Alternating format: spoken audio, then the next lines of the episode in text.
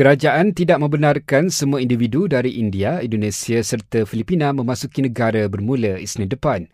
Menurut Menteri Kanan Keselamatan Datuk Seri Ismail Sabri Yaakob, sekatan itu dibuat disebabkan kes jangkitan COVID-19 di negara berkenaan yang semakin meningkat.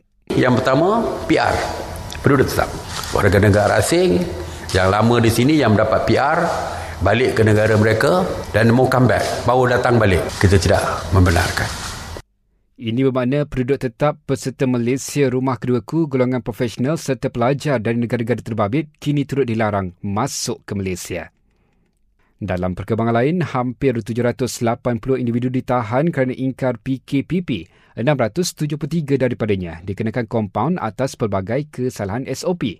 Menurut PDRM, lebih 85% daripada jumlah itu dikenakan kompaun atas kesalahan berkaitan pub dan kelab malam. Sementara itu, kerajaan mengumumkan PKPD secara pentadbiran di Aman Jaya Kedah bakal berakhir 10 September ini. Setakat ini, 50% daripada lebih 22,000 penduduk di kawasan itu selesai jalani ujian saringan COVID-19.